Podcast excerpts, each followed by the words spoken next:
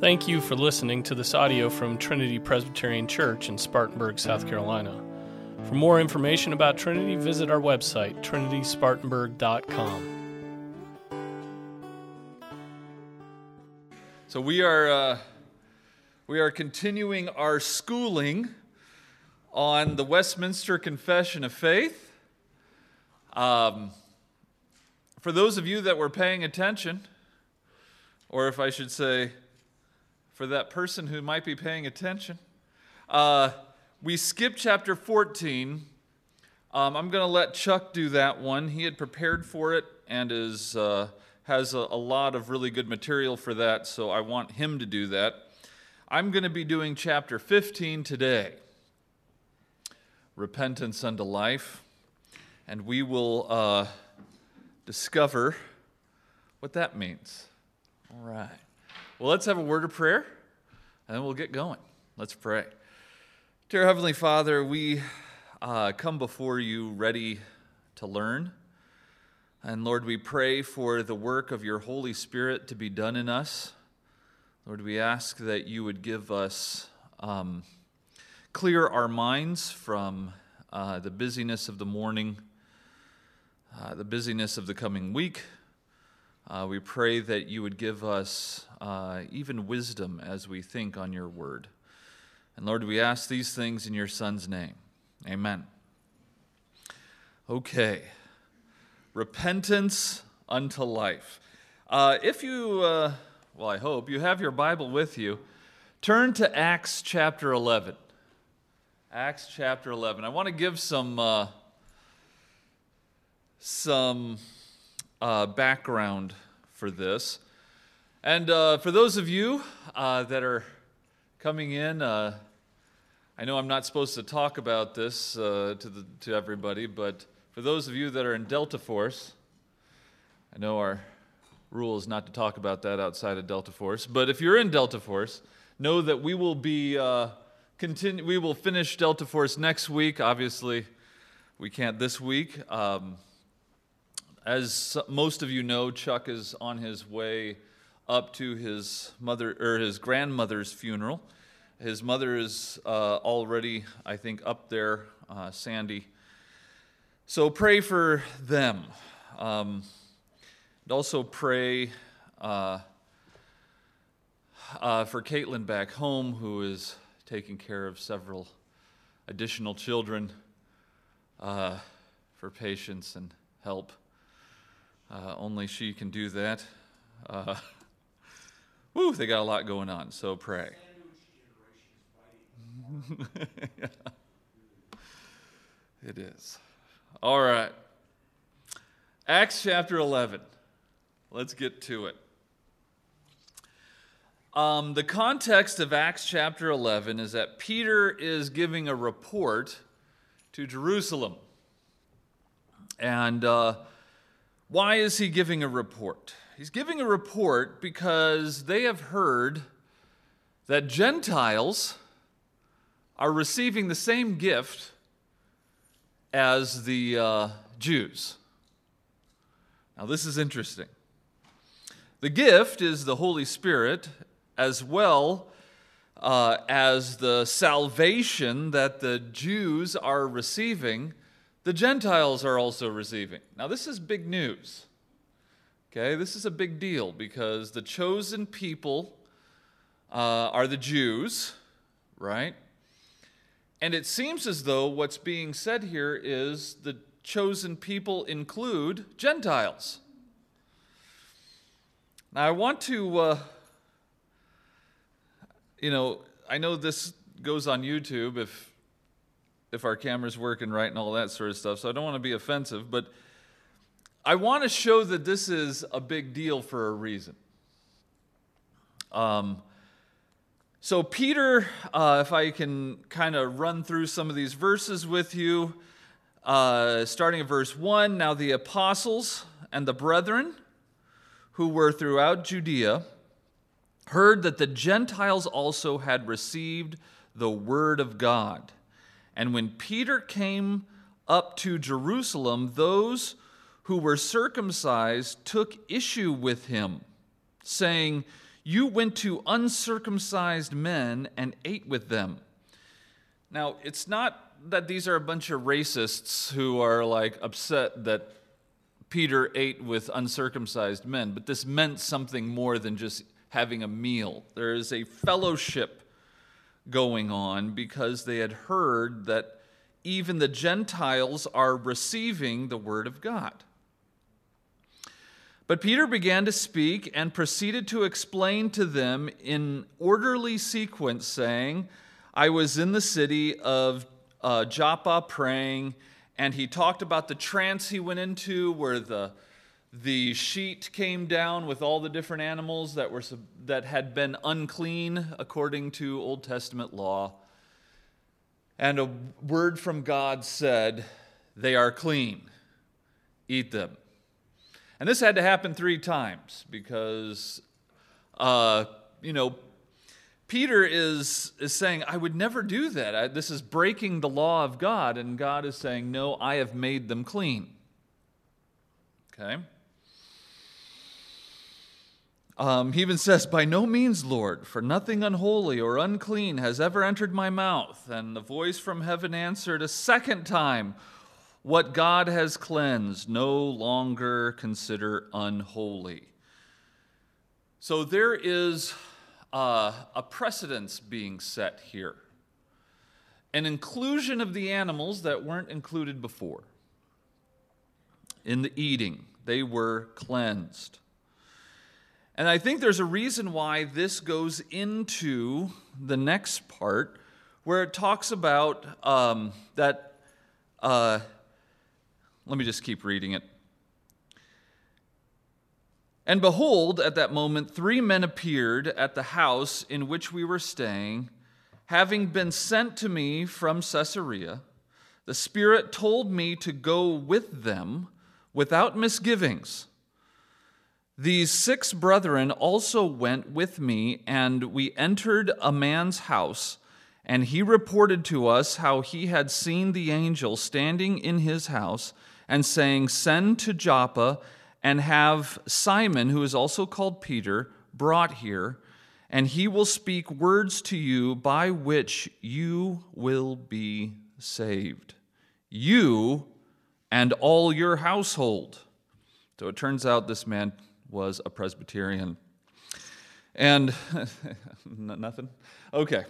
Um, and as I began to speak, the Holy Spirit fell upon them just as he did upon us at the beginning.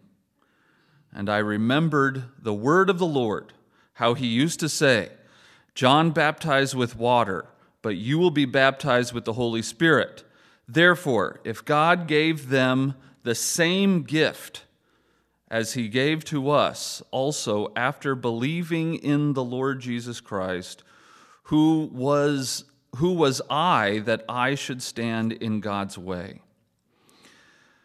When they heard this, the men listening in Jerusalem, they quieted down and glorified God, saying, Well then, God has granted to the Gentiles also the repentance that leads to life.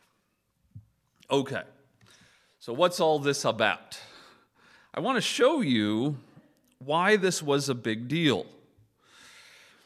Because they did not quiet down, glorify God, and say, well, then, God has granted a new thing called the church for the Gentiles, but is way different than what we are experiencing as Jews.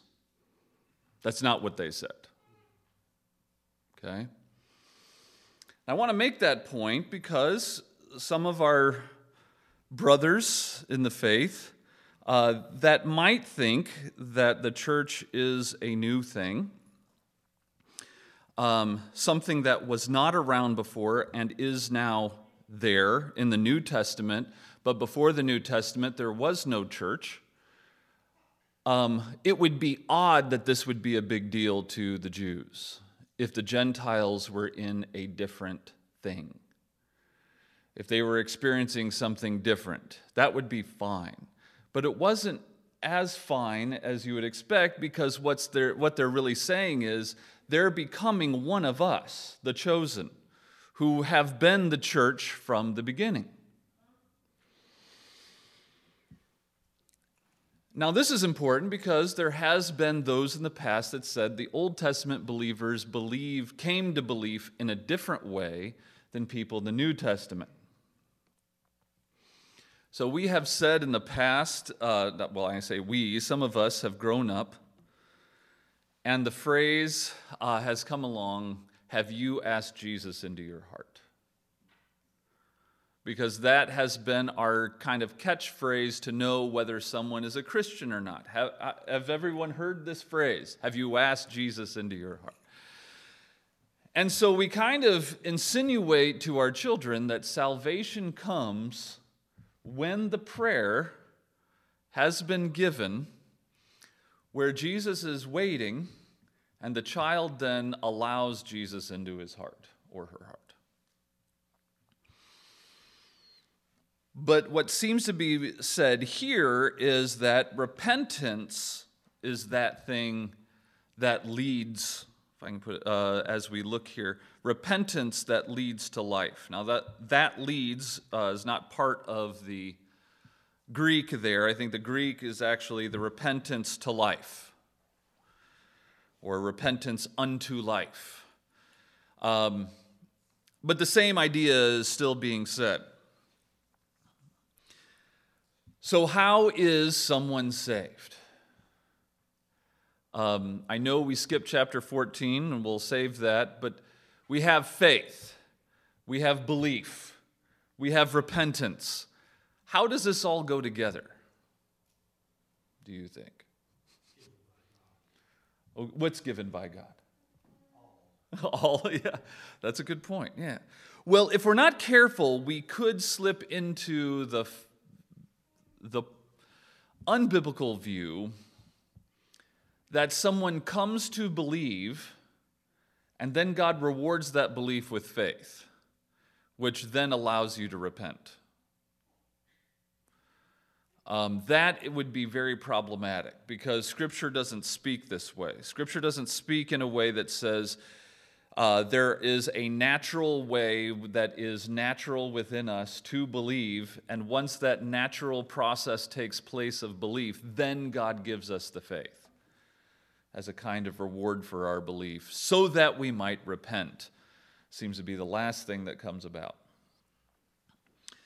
But this is talking about a repentance unto life, a repentance that leads to life.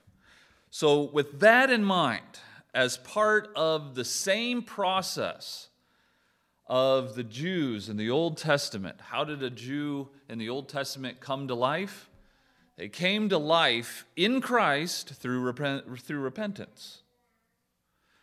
Um, even those who were Gentiles that joined the Jewish people would come to life in that same way. So, what is repentance? So, your first point there, and I know this is uh, kind of makeshift as opposed to what you usually get. I think what you usually get is a bunch of uh, well structured things. I ran this off very quickly. Um, but you have, the, you have it. Um, number one, repentance unto life is an evangelical grace the doctrine whereof is to be preached by every minister of the gospel, as well as that of faith in Christ. So, if repentance is something that is given, why um, are we saying that we shouldn't preach about it? I mean, it's given, so why would we call people to repentance in, the go- as, in gospel preaching as evangelical, those that reach out with the good news. If repentance is given, why are we preaching it and calling people to repentance, do you think?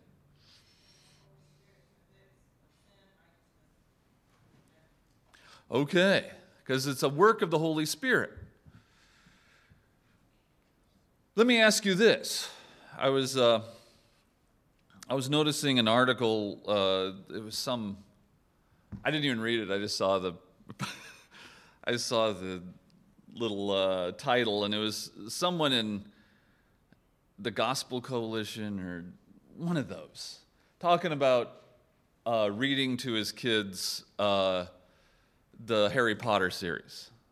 Anyone know what, you know what I'm talking about? Anyone seen that? The Harry, he's like, oh, the Harry Potter series. So wanted to read to my kids. I'm like, okay, whatever. Do we live in a Harry? Do we have a Harry Potter God? And what I mean by that is, I think sometimes, even in the Reformed world, people think we have a Harry Potter God that snaps his fingers and things happen. He snaps his fingers and someone comes to repentance. He snaps his fingers and someone is saved. He snaps his fingers and he does his work. But we do not have a Harry Potter God. What we have is a God of Scripture who, through his means, he brings about his work. And although his means are sovereign, they are still means. And so, when the Holy Spirit works in the heart of someone to bring repentance, there is a means by which it happens. And one of those means is the preaching of the gospel. And that's why in the Westminster Confession of Faith, it is calling us to continue to call people to repentance. Every minister of the gospel should be calling people to repentance. This is the means by which the Holy Spirit works in the heart. It's the means by which God worked in my heart. Um, I remember sitting in a pew listening to, John, uh, to a pastor preach on John chapter 10, and God, uh, the shepherd, calling out and those that are his heard his voice, and that convicted me to my core. And the Holy Spirit convicted me, and I was moved by the Holy Spirit to repentance. Number two, by it, or by repentance, a sinner out of the sight and sense not only of the danger, but also of the filthiness and odorousness of his sins, as contrary to holy nature, to the holy nature and the righteous law of God, and upon the apprehension of his, of his mercy in Christ to such as are penitent, so grieves for and hates his sin as to turn from them all unto God, purposing and endeavoring to walk with him in all the ways of his commandments. Okay. So that's a big, ugly sentence with a semicolon somewhere in there. But let's take it apart. Uh, by it, by repentance, a sinner out of the sight and sense not only of the danger, but also of the filthiness and the odorousness of his sins. How, is, how are our sins characterized when we are experiencing repentance? How do we see our sin? Dangerous. Abhorrent. Yeah. I was wondering why you had to hate yourself. I think you answered. yeah. I've. Um, it's kind of interesting. we do love ourselves. We have to be. Yes. And there is a sense of, of an, an unholy way to love yourself is to love the things that bring an odorous pleasure. Um, those of you that have been caught up in a sexual sin, and those of you that have been caught up in a sin that seems private, right? That seems as though I can put this sin over here and then go back to my normal life.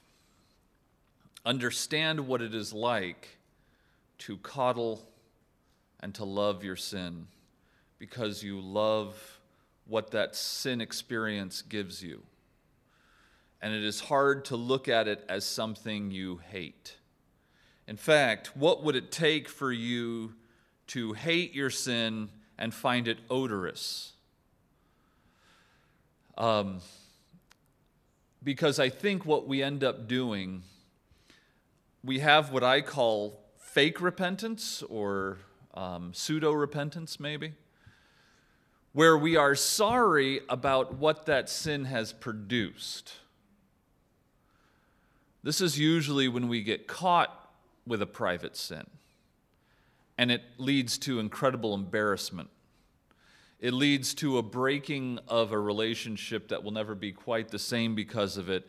And because of that result, we hate and find the result odorous. But we still want to flirt with the sin. We are sorry that it has led to a result that we don't like, but we don't hate the sin. We hate the embarrassment it brought. That is not repentance. That is the same thing that any unbeliever would experience when they get caught doing something that the, those around them do not approve of, and it leads to a natural shame that God has put within all of us to have. But that does not, that is not a repentance unto life. That is a guilt that is natural in humans because we bear the image of God. How do we get to a repentance unto life?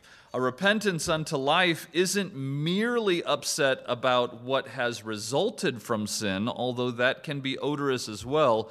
They find the sin odorous because it offends God.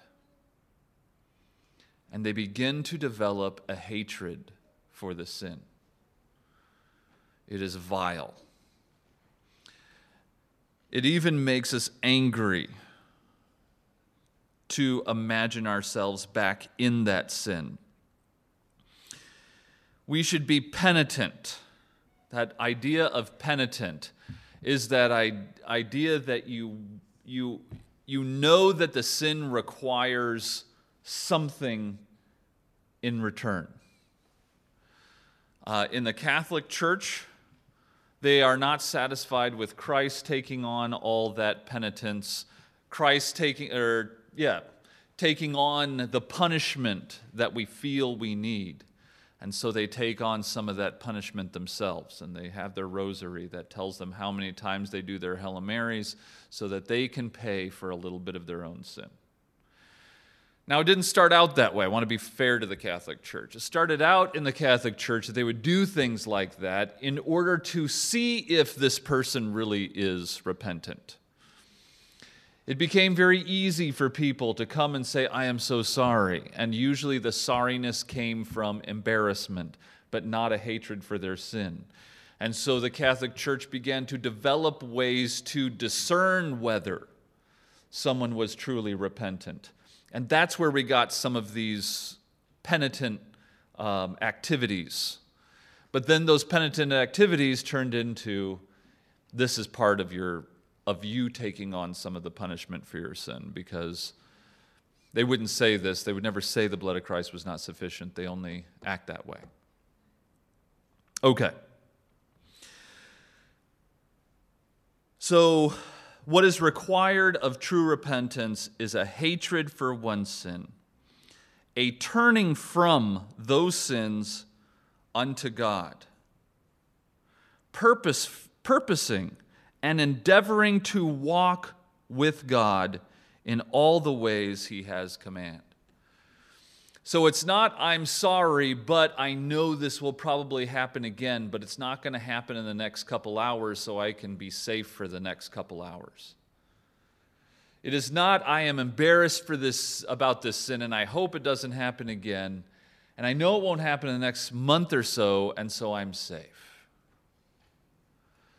What it's saying is, I am turning from my sin, endeavoring to walk in the ways of God. Um, those of you with children know what this is like. When a child is caught doing something, you confront them about what they did. They are able to repeat to you what they did was wrong, and they were able to do those sort of things, but you know as they walk away, they are not walking away from their sin. They are not now turning to your instruction. I mean, some do.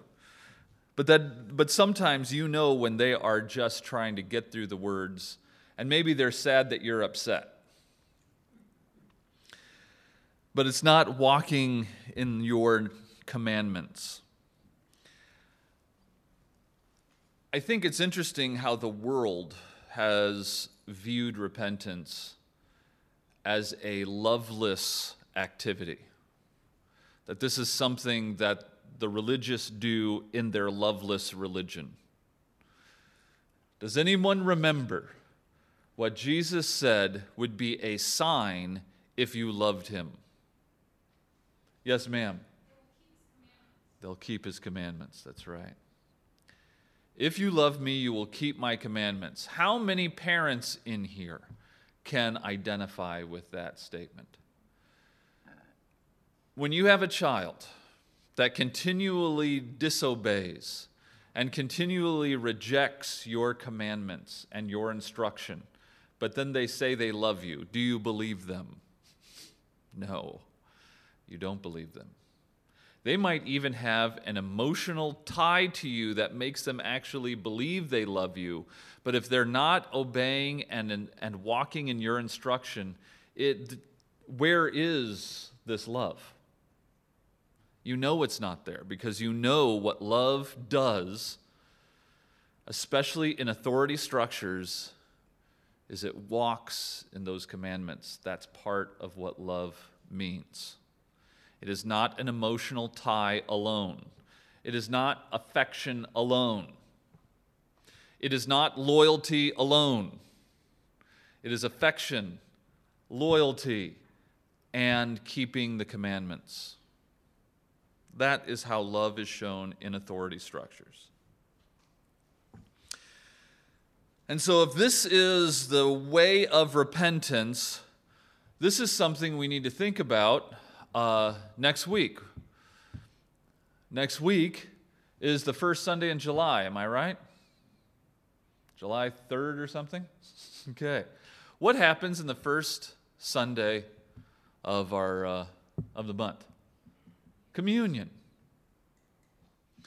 Let me ask you this. This is something we ask those who, would like, who want to take communion, and they come and talk to the elders uh, alone to see if they're ready for such things. And this is what we say to them Be careful that you don't wait to start repenting during the prayer right before you're taking here. Right? As the prayer goes right before we're about to take the bread and the wine, that is not the time for repentance. It's a time for where you're terrified and you might actually believe that God's going to follow through with his threats of don't come here and take of this without repentance. But look at what repentance requires. This is a work that needs to be done. Be careful that you don't come unprepared. Because the work of repentance isn't a quick, oh, I'm really sorry for all the sins I've done. I really, uh, uh, I'm sorry. I think I lied this week. Uh, I, I, know I said some bad things. I know I cursed. Uh, forgive me, forgive me, forgive me, forgive me, forgive me. Okay. Is that what's being said here about repentance unto life? No. And I know that this is in the context of a repentance unto regeneration, but it is also the general sense of repentance that should, that should characterize our life as Christians. What, does anyone know what Luther said about repentance?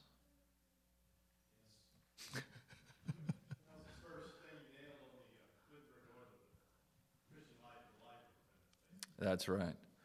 The Christian life is a life of repentance. And it's a life of repentance until we are uh, until Christ comes again and we are, uh, re, our bodies are made new, our minds are made new, the old the old man is dead. And until then, we live a life of repentance. Number three, by the way, if anyone has a question, feel free to raise that hand.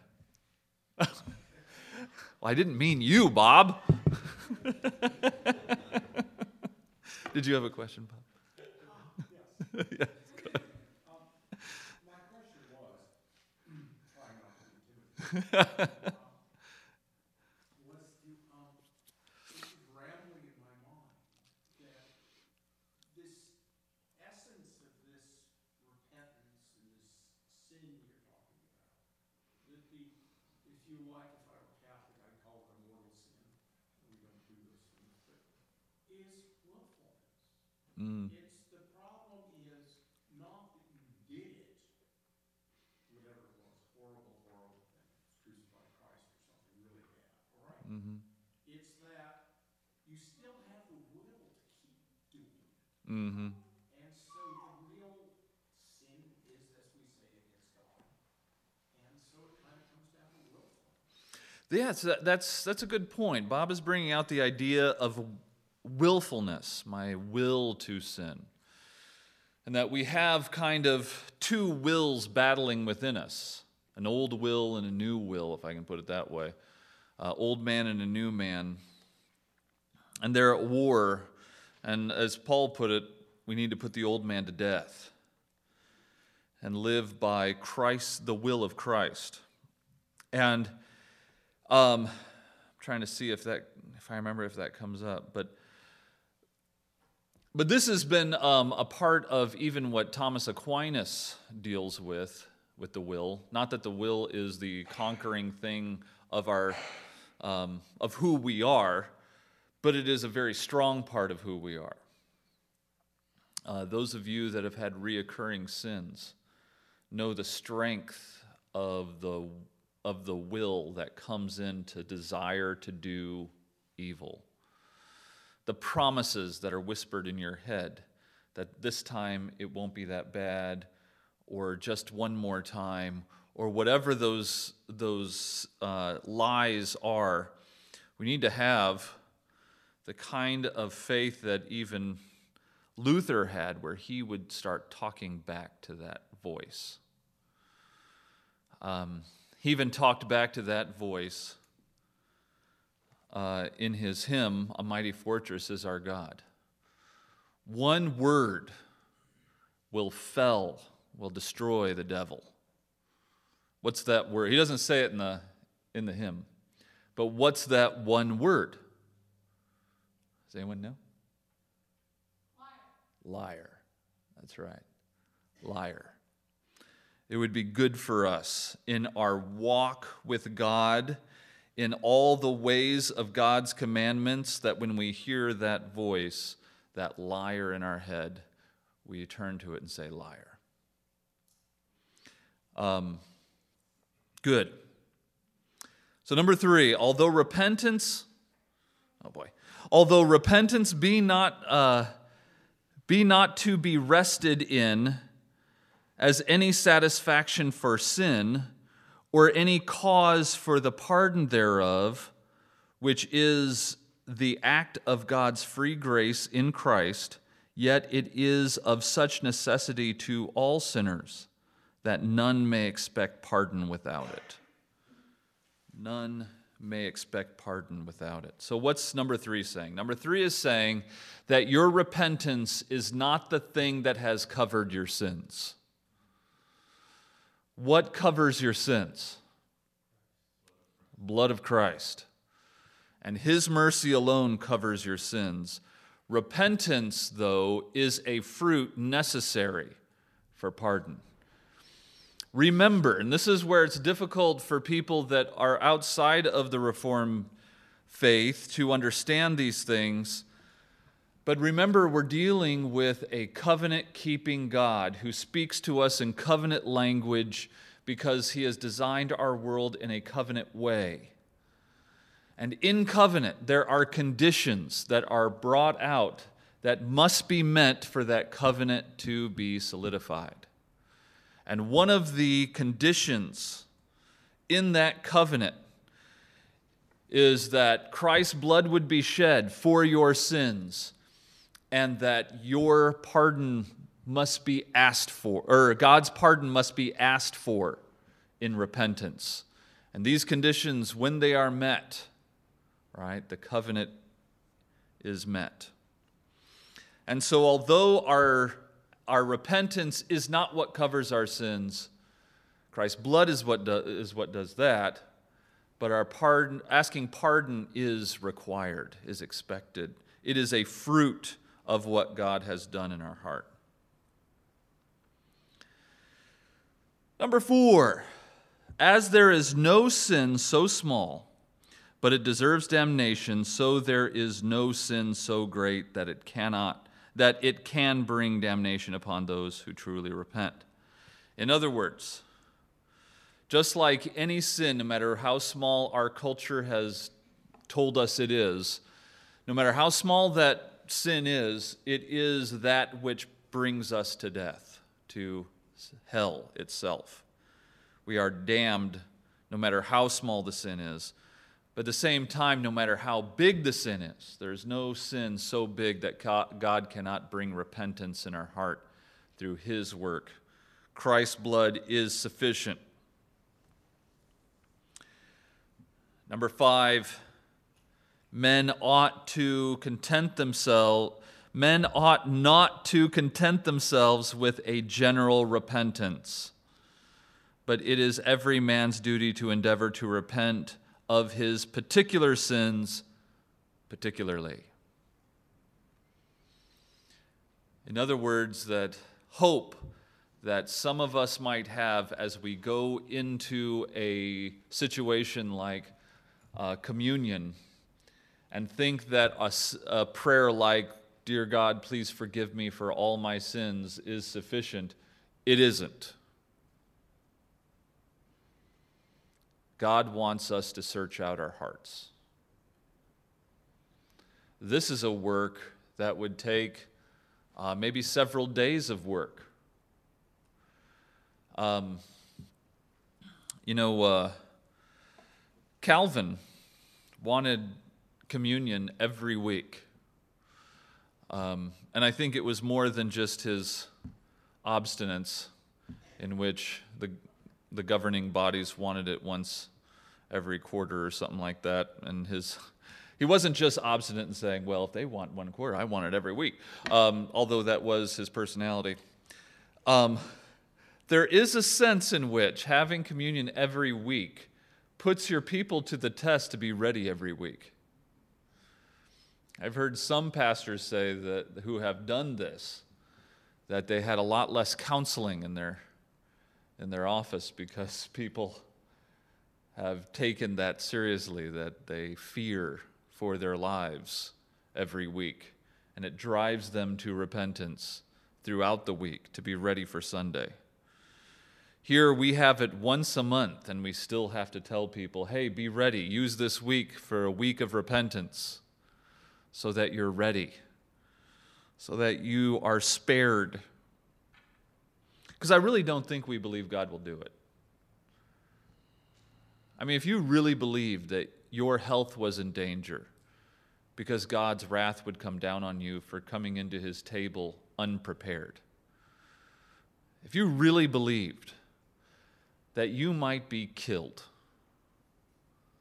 because you came to God's table unprepared, how would you prepare for that table? It might be different, but God does say those things. Let's use this week for particular repentance over particular sin. Search your heart. Think about what you've, what you're, how you are sinning, how you are setting aside sins as um, or setting aside, if I can put it this way, setting aside time and place for your sin during the week. And you're doing it carefully, you're doing it by justifying it. Is there a way for you to turn away and to endeavor to walk with God in all the ways of His commandments throughout this week? And number six, as every man is bound to make private confession of his sins to God, praying for the pardon thereof, upon which, and for the and uh, uh, and the forsaking of them, he shall find mercy. So, he that scandaleth his brother, or scandalizeth his brother, that's hard to do, um, or the church of Christ ought to be willing by a private or public confession and sorrow of his sin to declare his repentance to those that are offended, who are thereupon to be reconciled to him and in love to receive him. So, this is speaking of just like you have private confession of private sins, public confession of public sins need to be done as well. And I would even say uh, one thing I've been thinking about, even for the men of the church, that we learn how to rely on each other. We talked um, at Triple B this past Friday about learning how to rely on each other. Relying on people require you to be open with them and to expose your embarrassments to them. Um, we don't like doing that because once you expose your embarrassments to each other, uh, you believe you will be judged, and you probably will. I mean, but can we do this with each other so that we might rely on each other? I've been thinking about how in Triple B we might learn as men to confess our sins to each other, that we might begin to rely on each other for help. Um, I have found that depression and um, and spiritual darkness comes over Christians. And I think this is typical, this typically happens when Christians begin to isolate themselves. And isolation happens in public. Isolation happens when you come to church and you say hi to everybody and you do your usual conversations with the usual people about the exact same topics that they always are. And you smile and you're happy and you leave and you're still alone. You're still absolutely alone. And you're alone because you haven't really talked with anyone. You haven't exposed yourself to anyone so that they might help you in your walk. And when you have people you can really depend upon, of course it's a risk because we're people and we're filled with sin, and you might, you know, expose your sin to other people to help you, and they might fail you. And that's what life is about. That's what family is about. But if we can become a church that begins to rely on each other, we really begin to see what the love that Scripture is talking about when it talks about the church and those people in the church loving each other. Could you imagine a world where we come to church so that we can reconnect with those we're relying on? Can you imagine this? Seeing each other during the week because you're relying on each other